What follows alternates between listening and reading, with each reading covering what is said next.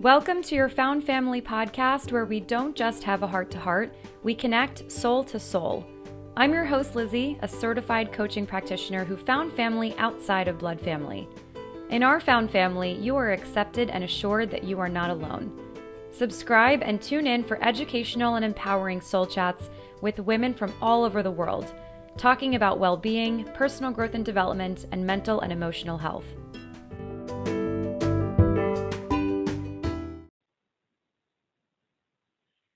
Everyone, welcome back to another episode of Found Family. I have a very, very special guest with me here today, Kate, and we're going to be talking about social anxiety. Kate Hardy is a blogger and bookshop manager from the UK. Her blog, lovemyanxiousbrain.com, brings together research and personal experience for a compassionate look at mental health issues. She enjoys challenging her anxiety in physical ways like rock climbing, bouldering, and weight training. But she thinks hugs and affection are some of the best medicine for anxiety. And when she can't spend time with her boyfriend, she loves to walk other people's dogs in her local area. Kate, I am honored to have you here. Thank you so, so much. And I love, love, love your bio. Thank you so much, Lizzie. I'm so happy to be here. Thank you for inviting me to talk with you. Of course. This is such a important topic and it's something that's very near and dear to me as well as someone who has personally experienced a lot of social anxiety as a child and into my like you know early adult years. So i'm really looking forward to sharing this story with everyone hearing more about your story and just like learning more about social anxiety as well. So i think what would be a really great place to start is if you could just share a little bit more with us about yourself Sure. So um, I'm a charity bookshop manager. Um, I work with a lot of volunteers of different ages. So the youngest are in their teens, the oldest is currently 92. So it's a pretty interesting job. Um, outside of that, you already mentioned that I do a lot of blogging. That's quite new. Um, I've always been a writer, but the the actual uh, mental health blogging I've only been doing for a few months. So I'm just starting out with it really, and I've learned so much already. It's incredible. Um, That's awesome. Thank you. um, so yeah, I grew up in the south of England, and then I moved up to the Midlands, and just came back three years ago, back to my hometown. Um, I split up with my husband three years ago, and I'm dating a wonderful guy who lives about a 45 minute drive away. So we just see each other when we can. So that's why I was saying the kind of the hug side of things. If I kind of um, feel like I want that affection. I've found that sort of walking other people's dogs, because I can't have one where I live. Um, my mom's got a cat, so I go over and see her sometimes and just hug the cat. but yeah, just, affection is just like really, really important to me. And I think it kind of helps with social anxiety, having that kind of um, that warmth and that companionship. Absolutely. And think about how many dogs are in different areas like they bring them to some offices and things that are like emotional support dogs like exactly. there really is something so special about having like an animal as a companion and being able to like feel that affection from them especially with dogs i feel like you walk home from work you're tired you're you know even if something happened and you're not in the best mood like they just love unconditionally and like what a way to be greeted when you get home right oh my god yeah yeah just, just lovely. I had a dog when i was a kid and i miss him so much. So yeah one day one day i'm gonna live somewhere i can actually Aww. have him so now it's just so what nice. kind of dog? It was a german shepherd so like great big shaggy dog really cute. Oh perfect for big hugs. Yeah yeah. Um so yeah what else? I'm kind of a bit of a hippie i guess. I lived in a yurt for two years. You know like those mongolian dwellings that I could have made out of oh wood, awesome which was really fun um, and I lived in a log cabin in the Scottish Highland for a couple of months I was looking after their holiday yurts up there as well um, wow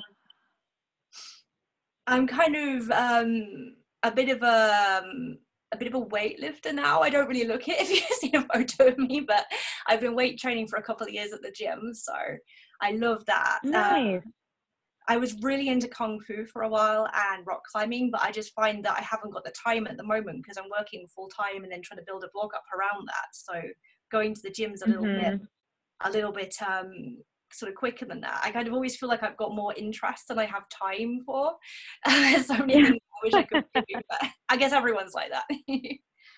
Oh my God, I totally hear you. And like as you're sharing just like more information about you and your background, like I feel like we are kindred spirits. We have so much in common that is really cool. I would I definitely have like an inner hippie as well. And like when I moved to Brooklyn, really embraced like that kind of lifestyle where I was just, you know, trying to live as free spirited as possible. And it really helped with my anxiety. That was really the beginning of when I personally started like really healing like from the inside out. And I think that's like really beautiful that you're finding things that that you're connecting with and that mean a lot to you and that are like helping you feel you know more connected with yourself and to be so self-aware that you know these things help you is is incredible. So i'm like doing one of those like you know bows. Out of respect like that's really awesome.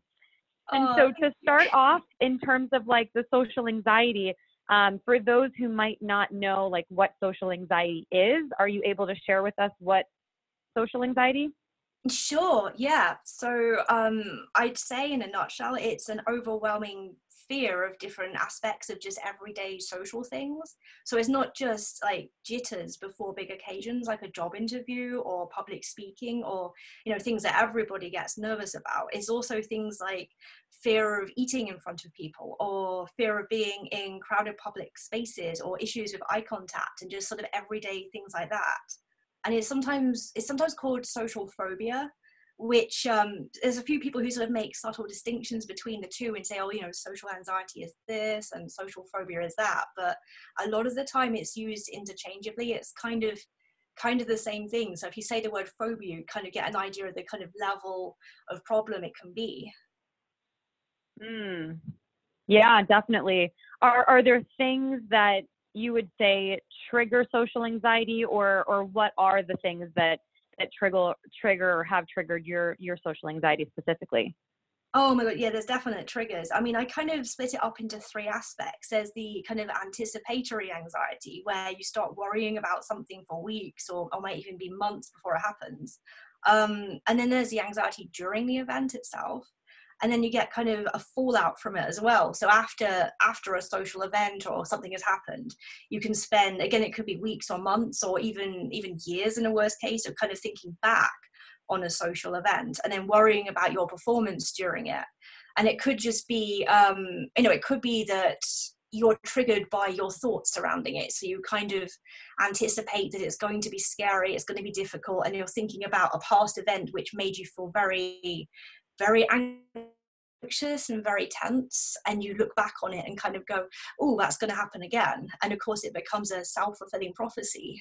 Um, mm. but it can be a specific trigger. I mean that's the worst with anything mental health is the sort of way you can talk yourself down in some ways and you kind of say you know oh you know this is this is bound to happen. And of course once you've told yourself it's going to happen it sort of almost it almost triggers it to happen.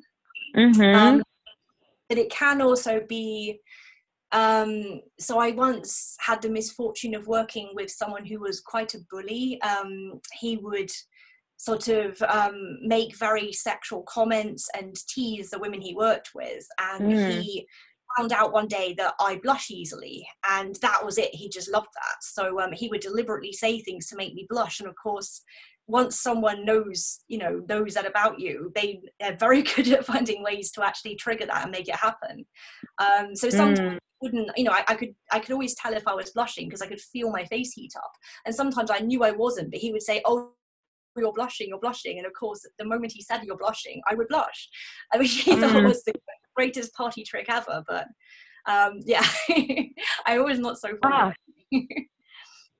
I have to say, like I I tend to blush pretty easily as well, and even oh, really? I think the worst for me when I was really experiencing like the height, like the the peak of my of my anxiety was, you know, even during class, for example, when I was like in high school or in college, even if a teacher would say something like calling someone out on something or you know if, if it was very evident like a parent that i didn't do the thing I always felt like all eyes were on me and it would like make my mm. face turn completely red. And it was it was even worse when like there was, you know, either like in sex ed class or something where someone would bring up a topic and it would make me blush. And it was I, I people used to make, you know, poke at me for things like that as well. So it's kind of interesting that you're, you know, like even saying now that the that the guy was like, oh, this makes her blush. Like I'm gonna keep doing it and poking her. I'm like, oh yeah, I could think of a few people that like used to do that to me as Mm-hmm. well. And like Yeah. I, I don't think that I, I I do that quite as much now, but um I feel like yeah, at, at the peak of when I was really experiencing a lot of anxiety, I think it was more like evident. And to your point, the more I was thinking either do it or don't do it, it made it so much worse. So I I can I feel you on that. Mm-hmm. I mean, mine's got so much better than it used to be, but um, yeah, having having people sort of deliberately um, behaving like that towards you is yeah, is a massive trigger. But um, I Mhm. suppose there's a difference between a trigger and a cause. Like the original cause is kind of um, like a more difficult thing to actually pin down. I think it's kind of like like all mental health issues, it's kind of a mixture of different causes. There's probably like a genetic aspect to it where people are predisposed. But I don't ever think genetic things are inevitable. I think there's always sort of um, environmental aspects as well. So it's not sort of guaranteed to grow Mm. up unless you get sort of life experiences that bring them out. And I think possibly with social anxiety, it can be like a lot of different um, mental health issues where if you're kind of emotionally neglected or abused or bullied as a child, um, that would increase the chances of getting something like social anxiety. Mm. Wow, that's that's really deep, and I completely agree with with all of the above. And I would say that just taking from my own personal experiences, that was what triggered mine. So for for those who have, you know, been following like on my Twitter and and other like podcast episodes, I've I've shared a few times that my mom has narcissistic personality disorder, and so I personally felt like my emotions and feelings were very much neglected or or Mhm. you know disregarded like growing up when I didn't know any better and didn't really know like who I was. And then my trigger was when someone who I will never forget is named Raymond, who threw up in school when I was like in first grade or something. And I saw everyone's reactions to how he basically made everyone feel. And it was just this like very, you know, traumatic experience for me.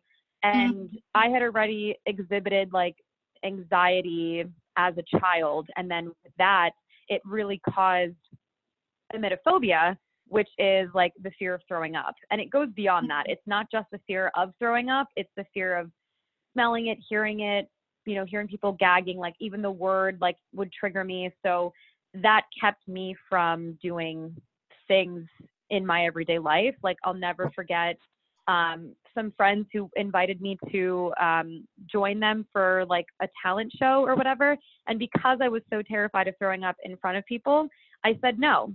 And it, it was something that really affected me because I was really sad, especially when the when the like VHS came out. You know, like back then before the before the DVDs, like I remember. they they gave us yeah like our school gave us the um the VHS and I remember like when that part came up on the screen with my friends like doing the dance I knew all the different moves and I just thought like how sad is it that I didn't even get a chance to do this with them because I was just like so terrified of like throwing up or having a panic attack on stage that it, it Mhm. kept me from doing that along with many many many things throughout my you know basically like my whole life until really like college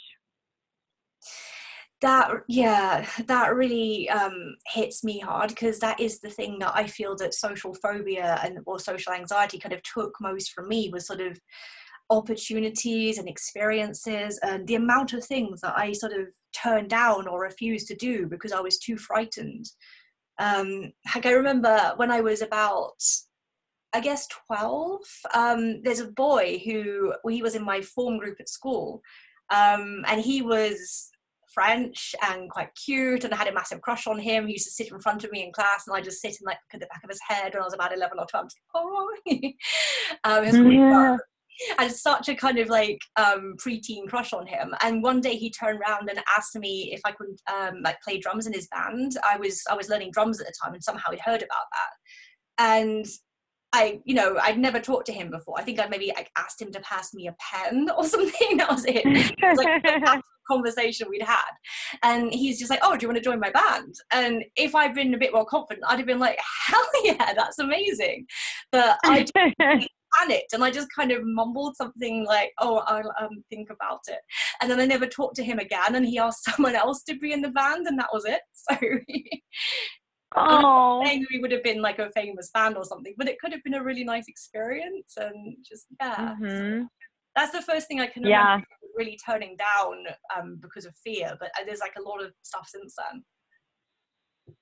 Right. Yeah, that word fear is really it, there's so much weight to that word. Fear Mhm. and guilt were like two things that really got in the way of me making decisions about things and Mhm. and saying yes to taking risks and doing new things. So uh, I I really like I feel for you because that that is, you know, our, it seems like our stories are very similar and what's really beautiful and of course the the mission of this podcast is to um, really help others realize that they're not alone that you know each person is unique and special in their own way and we all have a story that was formed in, in a very specific and unique way based on as you said like the external things in our environment whether it's the people in our lives or the things that we've watched on tv or you know, we all kind of take information and, and things that are happening around us in different ways, but there are very, very core common denominator things that we all kind of,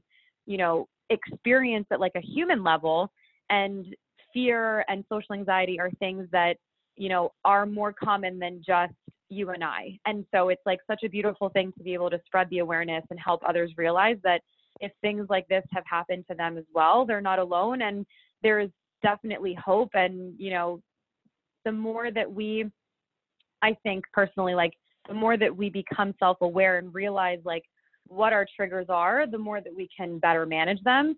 And so as like a piggyback question is you know for those who um again are just learning about social anxiety for the first time how do they how do you know like if you have social anxiety and like what were some of the symptoms that you experienced Oh, that's a good question. Oh, so first of all, I completely agree with what you just said about um, understanding your triggers and how much that helps. Yeah, that's that's a huge thing. So I'll kind of I'll try and come back to that one later if that's all right. But um, so how sure of course do you? So yeah, how do you know if you've got social anxiety? Um, I'd I'd probably ask yourself, um, do I worry a lot about offending people or upsetting people? Do I worry a lot about being rejected? That's a huge one. Um, do I find it hard to just let go and just be myself in social situations? And is this fear negatively affecting my life? Is it interfering with my work, my relationships, things like that? Is it sort of, you know, a, a core part of my life in a negative way? Mm. Yeah. I, mean, I, I, I am nodding to that. that. I'd say, yeah.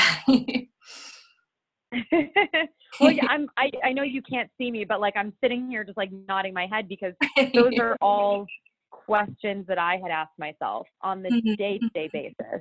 So that I agree is those questions, even almost to, to a T in that order, can Yeah. sort of help identify um, social anxiety and and the symptoms um you know i'm curious to hear like what some of yours were but for me you know i i also have hyperhidrosis which just means that like my glands are are hyperactive and my hands and feet sweat you know profusely but i thankfully found out about um, doing surgery for my hands but now my feet just still continue to sweat. And so when i was in situations where i was feeling judged or felt like i wasn't able to like be myself or say something that I wanted to say, whatever the case may be.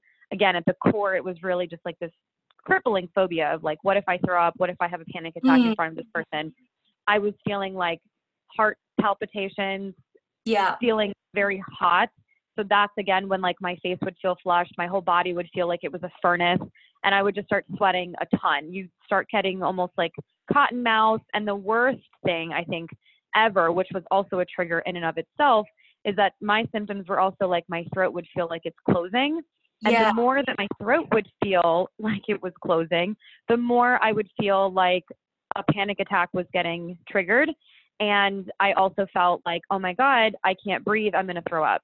So it was just like this escalation. And every time I would ask myself more of those questions, instead of climbing down the ladder, I was like climbing further up it. And yeah. once you kind of get to a point where you're like, oh my God, I, I just can't even be in front of people right now. I feel like all eyes are on me.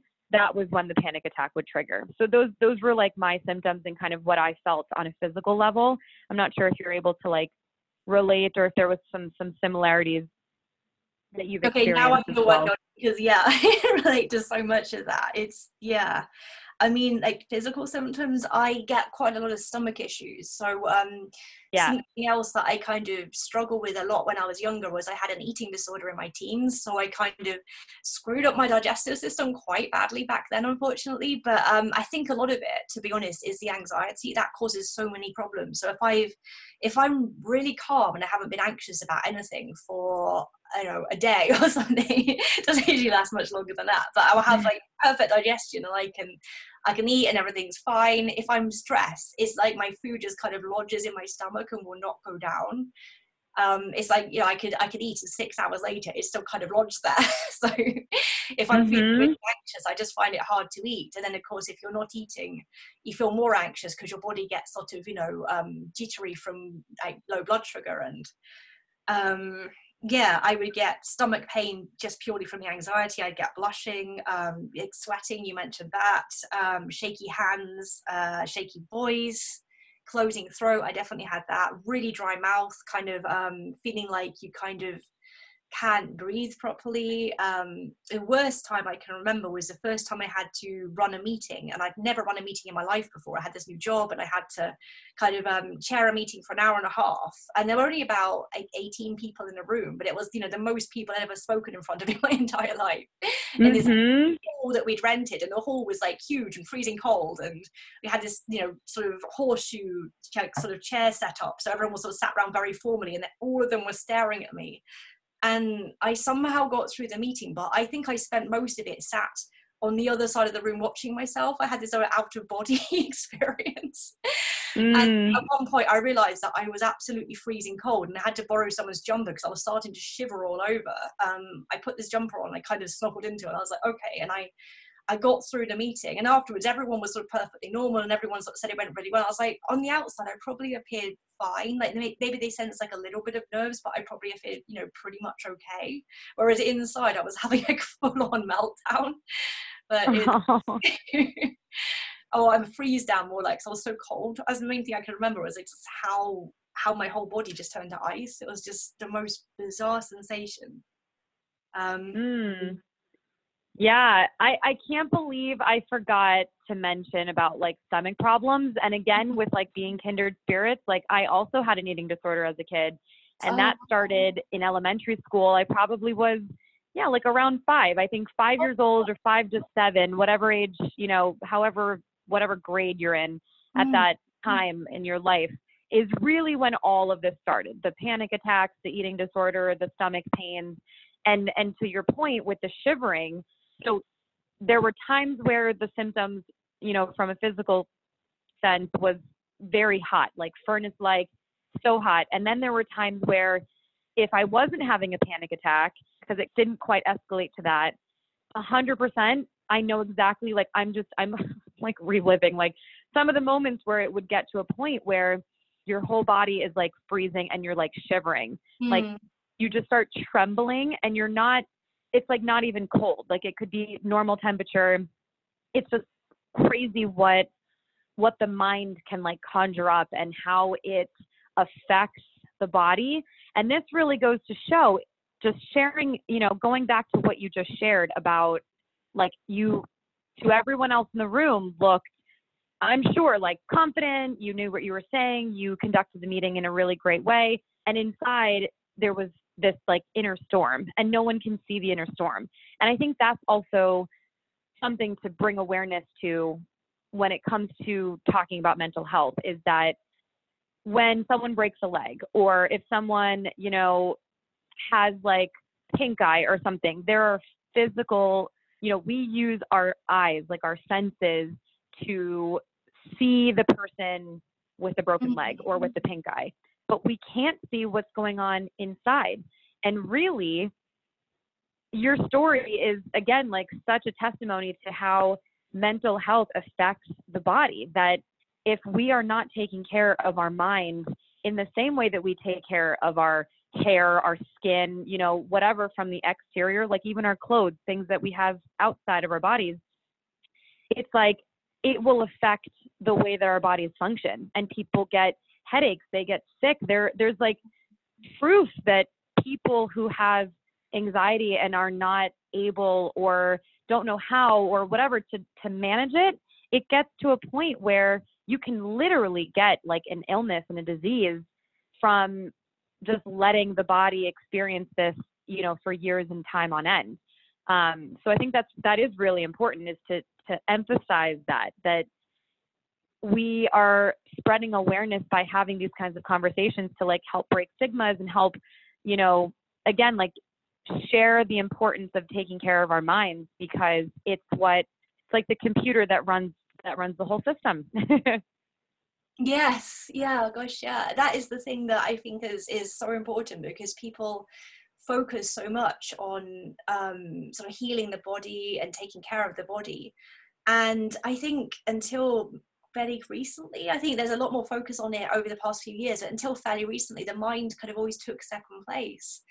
And people would sort of um, downplay emotions and I mean, they still do quite a lot to some extent. Try to kind of, um, you know, sweep things under the rug and just sort of say, you know, oh well, you know, it's it's just anxiety. It's just, you know, it's just a bit of sadness. It's just, you know, it doesn't really matter. Um, you know, like, like you said, if someone breaks their leg, that is an emergency. That gets immediate medical treatment. But if someone is you know in a sort of chronic state of anxiety it's doing damage to their body it is causing you know problems um, with their sleep with their digestion with their um, everyday ability to engage with the world around them and with people in their lives and just to you know just to live an actual full and satisfying life. And for me that that is an emergency. It's like a really long slow emergency happening. But it doesn't get absolutely. Right. Yeah and and i i again really want to use this podcast as a way to share, you know, the resilience of women like you who live with things like social anxiety and and are able to to overcome them, to recognize the symptoms and to and to understand like what the next step is. And so to um, again, like great segue and piggyback onto the next question, which is, you know, what would you say to someone who is living with social anxiety right now? Um, is recovery possible, and how can people kind of manage their anxiety? I'd say so. Anyone who is going through it right now, I'd say that if you're experiencing the things that I've just mentioned, then please have hope that it can get better because it's gotten so much better for me in the past few years. I, I still, I still do uh, sort of struggle a little bit with social anxiety, but compared to the way I felt five or ten or fifteen years ago, it's gotten hugely better. Um, and I don't think you have to aim for being a loud and confident, extroverted kind of person because, you know, if you're feeling nervous, you kind of, you automatically think, oh, that's what I have to be. You know, I have to try and be the life and soul of the party, or I have to try and be that person that always, you know, speaks out at meetings, or I have to be the one who um, is, you know, um, sort of loud and confident in the room and and you know happy that all eyes are on me. And actually that's probably not you. I know it's it's certainly not me. Um, so just aim for being quietly confident. Aim for being able to speak out when you want to or when you need to. And just picture yourself that way. Kind of imagine yourself as someone who exemplifies that uh, that kind of quiet warmth. I, I, quite often think of have you heard of susan cain who did the um, book on introverts I'm trying to remember the title of it. No. Oh, she I feel like the, the author sounds very familiar. yeah, I think it was called Quiet. It was like a white book, had like a pure white cover, and it was called Quiet. And it was something like The Power of Introverts. And I saw her do a TED talk, or I saw a recording of a TED talk, and she is sort of um, very much an introvert herself. And she talked for I don't know how long TED talks are, what are they, sort of half an hour or something, in front of this huge audience and um, she was sort of you know as she was doing it she was sort of saying you know I, I, am actually nervous right now and you know this is completely out of my comfort zone. But she was she wow. was but she wasn't trying to kind of um, like bravado her way through it or something. She was just being herself. She had this sort of just quiet warmth and this kind of um, quiet dignity and compassion and allowed herself to sort of show a little bit of nerves sometimes, but without being ashamed of it. I think that is the key is kind of getting over the shame. Like it's not a shameful thing to be a bit of a quiet person. I think in the world we've currently got and a lot of the the current political situations that are going on, I think people that are a little bit kind of um, a bit shyer and quieter are actually really desperately needed because there are so many people out there who sort of um, are very willing to you know shout out and speak up and be noticed and and there are a lot of people out there who don't necessarily want to be doing that but would probably come up with better ideas and better thoughts if they were given the chance and um, given the audience.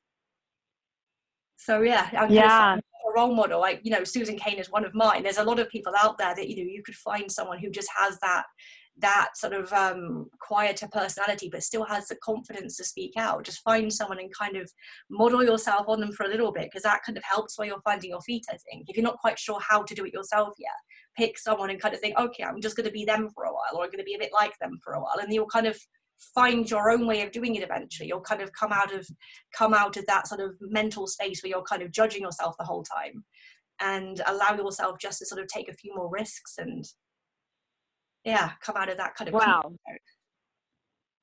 kate you are an amazing human being. I truly like i'm sitting here with this huge smile on my face from ear to ear nodding at everything that you're saying with like all of these incredible like nuggets of like truth and and i feel like your words are like giving me a hug. Like oh. i'm so grateful. I, there's so many things that I want to like go back and be like, oh my God, yes, comment, yes, comment and I would say that like of the things that you just shared, like one of the things that really, really just resonated with me was alleviate, you know, like lifting the veil of shame.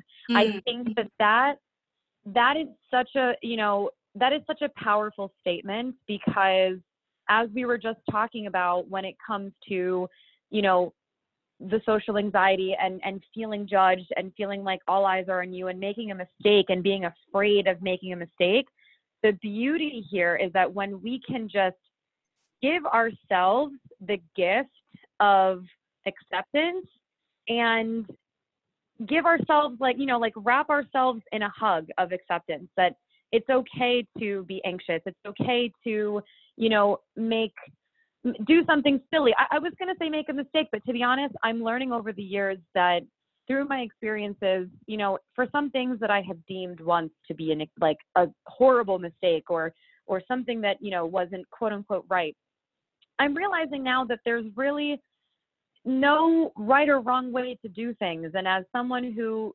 struggles with you know obsessive compulsive disorder and having had anxiety forever, it's something that is such a comforting truth that you know we are like okay you know it's it's okay to be human and to have these these feelings every now and again. And once i've internalized that it's going to be okay and you know if okay god forbid like what happens if i throw up? Okay everyone's going to be like really grossed out and then they forget about it. You know they move on. Or like if something happens in front of someone you know it's it's sort of like it's not that bad. And I think that that's one thing that I've really tried coaching myself over the years as well is like lifting this veil of shame and fear and guilt. Those three are like the pillars of destruction. And once you kind of knock them down before they knock you down, that's when like the healing begins. That's when we're able to really look at ourselves with compassion and acceptance and um, I also love what you shared about like having a role model because when we see that recovery is possible with people that we really um, like identify with, you know, someone whose story most closely matches our own, or someone who's gone through a very similar walk of life, or who again like has a common denominator to us, when we see that person in their strength, that you know they admit like this. Susan, you said her name is. Yeah, Susan Cain. Susan, yeah. So for her to just be very vulnerable and say, look, mm-hmm. I'm doing this thing right now and I'm scared shitless and I'm yeah. going to be very honest about it. I think that's so beautiful. There is so much, um, it's just such a human comment. And, and I really celebrate that because it's a lot scarier to admit that we're human, but we all are. So I think that those two things, you know, like removing the shame and, and not removing because it's, you know, you can't just like wake up one day and like remove it, but just understanding that it's possible to manage the fears that we have and look to people who are role models and and really become more self-aware.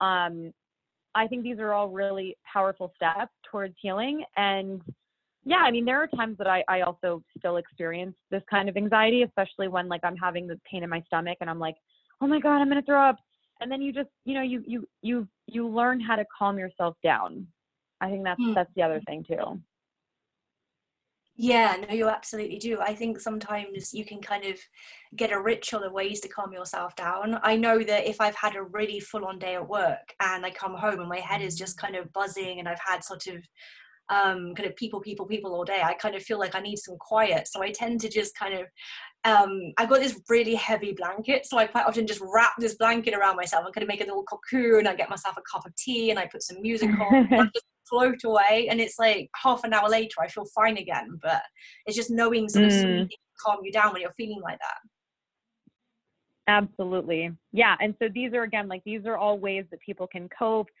ways to manage the the social anxiety and so yes recovery is possible i'm i'm so glad that again we we're using this platform to talk about the ways in which we have um, been able to manage all of these things. And so, you know, as we're kind of coming to to the end of of our soul chat, and again, as the mission of this podcast is to highlight resilience and empower women who are living with mental illness, and to you know really show how it is possible to overcome.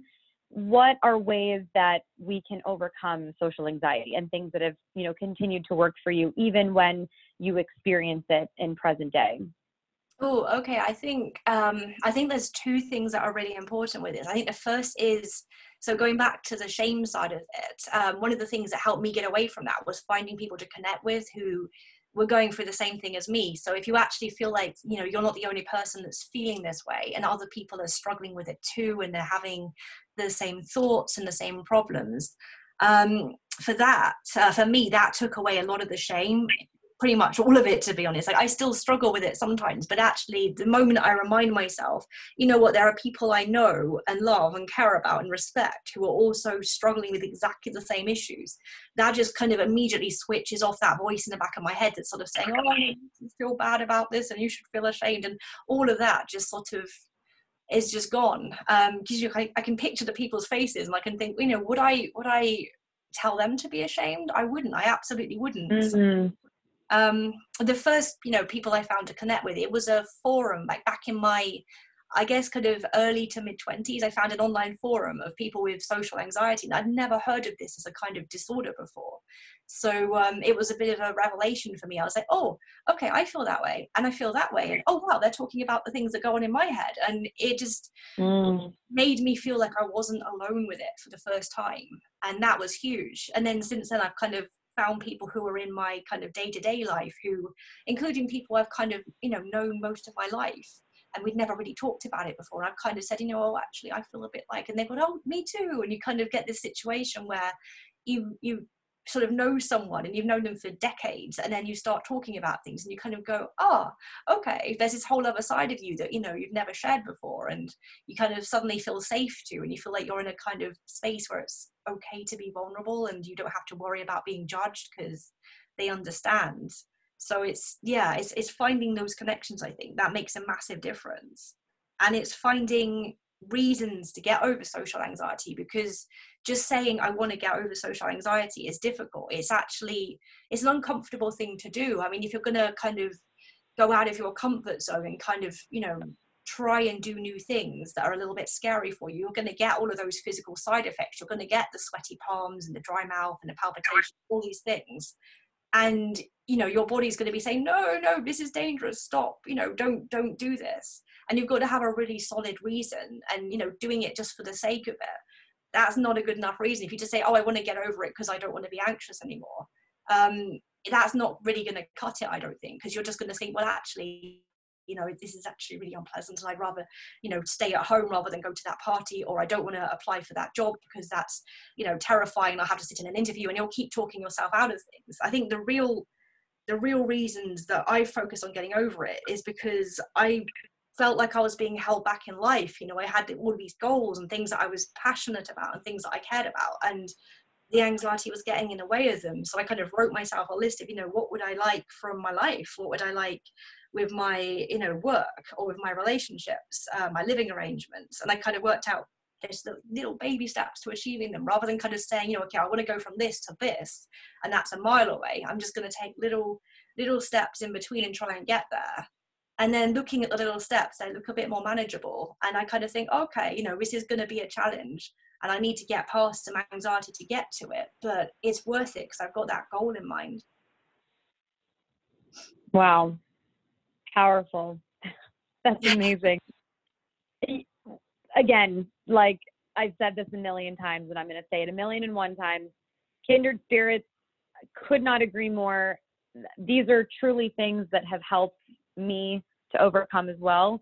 And I love what you said about breaking things down into smaller steps because they do become more manageable and healing and recovery seems more possible the more that we're able to really consolidate things into smaller steps because you know of course in and of itself anxiety is when we feel out of control of things in our lives whether it's in a mm-hmm. relationship or at work or in our personal lives and you know for people like us who I think we had shared this before we we hopped on the podcast, but about having like a lot of personal goals. Mm. For me, I had a long list of things that I wanted to do, and I I really did make that commitment where I said, you know what, I'm tired of this area of my life affecting me in a way that that's limiting me from moving forward. And of course, it's not it's not that easy. You don't just wake up one day and tell yourself, okay, I'm gonna just do this one thing and it's going to be like this magic pill and, and i'm going to wake up and be better and, and everything's going to be fine and i'm going to tackle this tomorrow it is it is work you know the the healing journey the self-awareness journey all of this it does take time and it does take work and the best example to really share as i've shared in, in other episodes is that working out is is like the perfect analogy that there is no magic pill you know yeah. there is no there is no like quick fix it, it starts with a decision. And once that decision is made, we internalize it. And the more that we work towards it, the more impactful the, the, the healing and the recovery journey begins. And when we become, you know, so like laser focused on on on getting better and doing things that help us feel happy that is also what what snowballs the recovery is is again. And i know you shared this at the beginning you know the the rock climbing and the weight training and you know walking the dogs. Like when we can find little pleasures in life and when we are able to identify things that make us happy and we connect with people who have gone through similar things like everything that you just shared in addition to breaking them down as you said like that 100% is is what our listeners can take action today. It's it's listening to this episode and making the decision. I commit to my recovery. I know that healing and recovery is possible. Two people right now are having a conversation who like, you know, have been in a position where we've let things kind of, you know, go in our lives and made the decision. So it is possible and it's it is going to be work and the beauty is that we're not alone as we do the work. And so you know with that um, I, I want to encourage everyone to go check out kate's blog follow her on twitter. What other social platforms are you on? I'm going to have all of them listed in the description I'm just getting started. So I got a YouTube at the moment. Um, I've just got one video on it, so it needs to be built. But um, yeah, they're going to be, oh, be Pinterest soon. There's going to be a lot of them. But at the moment, my main platform is Twitter and my blog. Amazing. Wonderful. Well, Sam, please go and check Kate out on Twitter. Go follow her, show her love and support. We are all here. We are, you know, both here for you. And and we want to support you in your journey and whatever it is that you're going through. Again, just remember that you are not alone. Um, we're we're here to to help. I, I would actually love. I think that this is one of those kinds of topics that is um, that I think like a, a, lot of people are are struggling with. And even if someone doesn't have like an anxiety disorder, I think that social anxiety is something that, again, in front of a meeting or whatever, is is still so real. I would mm-hmm. love if you were open to it, and this just kind of came to me to have like a follow up question where we take people's questions and help answer them, or do some type of like I have a YouTube channel too, so I'm not sure if we can like do a collaboration, like go live on it and take questions. Like maybe we can start something on Twitter and collect people's questions about it. And I don't know, I'm feeling really like spiritually led to just share this as like a brainstorming so we can talk about that and see if I think that would be really fun. And that I think that people yeah, will really that. benefit. Amazing. Okay, great. So we'll have that. We'll have all the things available. It's all going to be in the description of this episode. And yeah, I'm I'm just like super excited. Thank you so much. Are there any other like last comments that you'd like to share? Um, no, I just wanted to say this has been an amazing experience and thank you so much. I feel like I've actually learned stuff from talking about it with you. I kind of understand it all better myself from um, kind of putting it all together and hearing your thoughts on it. So, yeah, thank you. oh my gosh, thank you. I feel the same way. Like it really is so beautiful. That's I amazing. Sorry, I'll be so excited I can't stop talking. but uh, yeah, me too. I know. That's why I'm like, I'm getting like separation anxiety right now. I'm like, okay, we're like coming to the end, but I want to keep talking. That's why I'm like, let's do a part two. yeah, definitely, absolutely. I love the idea Amazing. Yeah, I really think that be very, very helpful, and it, it will be the first time that I actually will take, you know, live questions. But I think I think that that's also both of us stepping out of our comfort zone and, you know, pushing through social anxiety to be like, you know what, I've never done this before. I'm going to say yes because I'm not going to let fear stop me from doing this. Like I want to start doing more of this in my coaching and everything that I'm doing, you know, in my own practice. And so I think this is like, I don't know. I for some reason this just came to me as we were talking. So I think we should roll with it. no, it's a great idea. I love it. of I think course. yeah, well, Amazing. So, yeah. Thank you again so much, Kate. I really appreciate it. Thank you, Lizzie. It's been brilliant. Thank you.